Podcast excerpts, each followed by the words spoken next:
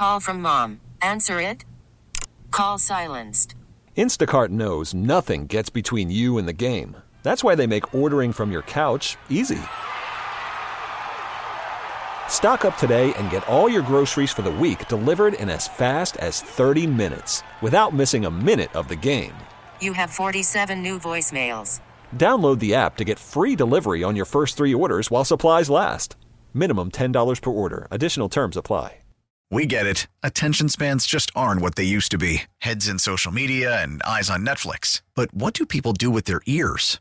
Well, for one, they're listening to audio. Americans spend 4.4 hours with audio every day. Oh, and you want the proof? Well, you just sat through this ad that's now approaching 30 seconds. What could you say to a potential customer in 30 seconds? Let Odyssey put together a media plan tailor made for your unique marketing needs. Advertise with Odyssey. Visit ads.odyssey.com. You're listening to Eye on the Community. I'm Vicki Pepper. Last summer, the Fender Play Foundation was launched in partnership with the Los Angeles Unified School District to equip the next generation of artists with acoustic and electric guitars, basses, and ukuleles delivered right to their doorstep. The program is breaking new ground as a sustainable and innovative model for music education. On the line with me is Iz Avila, a five-time Grammy Award winner, musician, percussionist, bassist, turntable master, songwriter, and producer who's worked with the likes of Usher, Janet Jackson, and Chaka Khan, among others. Is a champion of music education through his leadership with the Grammy in Schools program, Turnaround Arts, and the 1500 Sound Academy. He's also on the board of directors for the Fender Play Foundation. Thank you for joining me. Vicki, thank you for having me. And I got to say, wow, that was an incredible introduction. You, you, you took my scenes.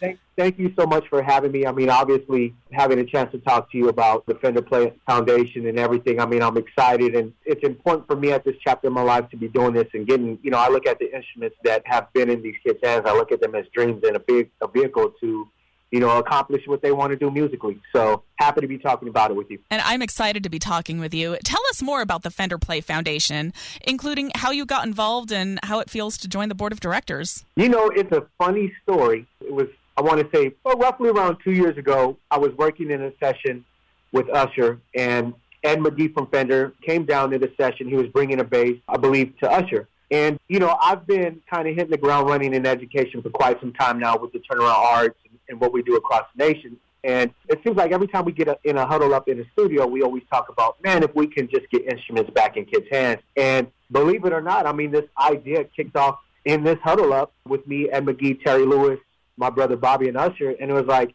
hey, man, how do we just get down to it, right? You, you know, you have these huge manufacturers, these brands, and it's like, you know, who's at the forefront? And, you know, if anybody can change this and get these things back in the classrooms, I mean, it really can start with us. And that's really how it came to life. And started going down the pathway of seeing who we could align with in the space that really understood the model and understood the importance of manufacturer, student, instrument, and bringing the band back to what we would call kind of like the battle of the bands concept that used to live in high schools. And that was the canvas that we started to paint. And, you know, here we are having this conversation about the Fender Play Foundation and what we've been able to do with LAUSD. And so we went into high gear. The great thing with Fender is that this wasn't a sideline initiative. This it wasn't like a pet project. It was like priority. And when I saw them take that approach, that really inspired me to really dive in and you know, and to stand this thing up. And I feel like we've been able to accomplish quite a bit in the amount of time since it was just an idea. How is the foundation helping solve the problem of access to music education across LAUSD? And why is that so important to students in this stage of their development? Well, the key thing is, as you know, the arts completely got ripped out of the educational process. So being able to put instruments back into kids' hands and being able to actually understand the actual impact of that is really where we've been able to create momentum and traction because a lot of times you hear of instruments getting to schools, but do they ever make it into the kids' hands? And then what's the story after that? How did it change their life? And I think that's something different that we've been able to accomplish with the Fender Play Foundation is to actually see how it actually impacts their life. The Fender Play Foundation has donated over a million dollars in resources and served over 5,000 students across LAUSD so far, with more to come.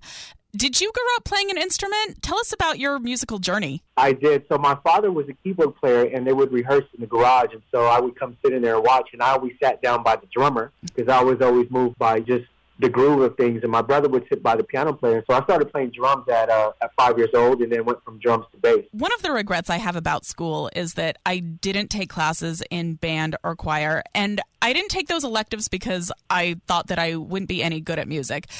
Forgetting about the fact that I had never even really tried. But do you have to be good at something to enjoy it? That's an interesting question. That's a great question. I think there's also enjoyment in the process of becoming good at something and understanding how that could potentially grow into a passion. And I think when you're able to get per se instruments in these kids' hands and get to see that process and begin to see how much they fall in love with the ability to practice and it becoming an important craft to them, you know, I think there's definitely fulfillment and enjoyment in that. I mean, when you see these kids' faces, and first of all, you're talking about music, so they light up regardless.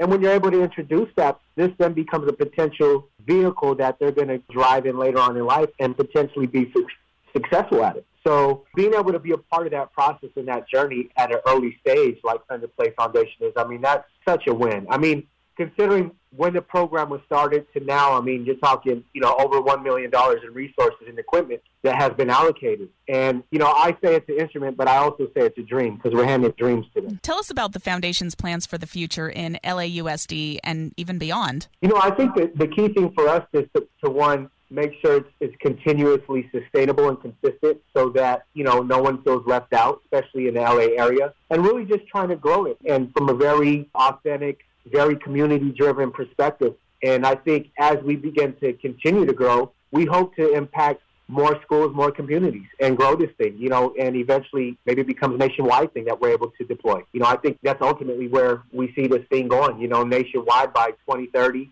changing lives of a million students. I mean, it, it, can get there quickly. And and I say that because I can count maybe on three fingers other manufacturers that are really deploying this type of initiative at the grassroots level in education. And it's something that I can say we are doing. How can other people get involved with the Fender Play Foundation, either by making a donation or do you have a need for volunteers? We definitely welcome that. We have been growing our board. I mean, as of today, we have the infamous, famous Terry Lewis from Jam and Lewis who has joined the board. We have Divinity Roxx. Obviously, the CEO, Andy Mooney, is very, very much a part of this. CFO, Jim Roman, myself, Winston Cox, David Robinson, former NBA elite champion. And so we're welcoming, you know, because this thing is growing fairly fast and we're always looking to align with like-minded people. We're also always willing to hear new thoughts, new ideas, because each region is different. Each market is different. Each school has a different need, and we just want to be able to pivot and you know, maneuver around those things. I've been speaking with Iz Avila, who, in addition to his numerous musical achievements, is also on the board of directors for the Fender Play Foundation.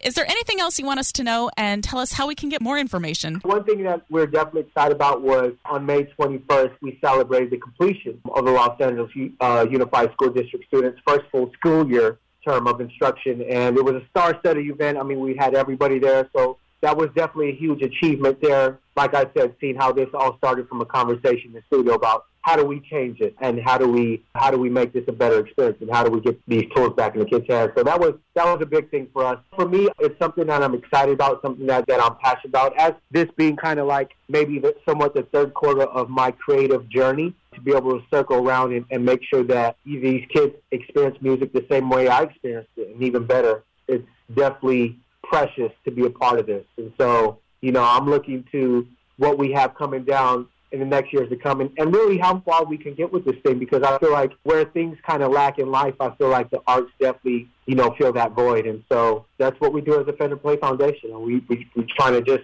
champion these dreams that you know, happen to be an instrument. I had a dance teacher who said once, people need bread, but they also need roses. Amen.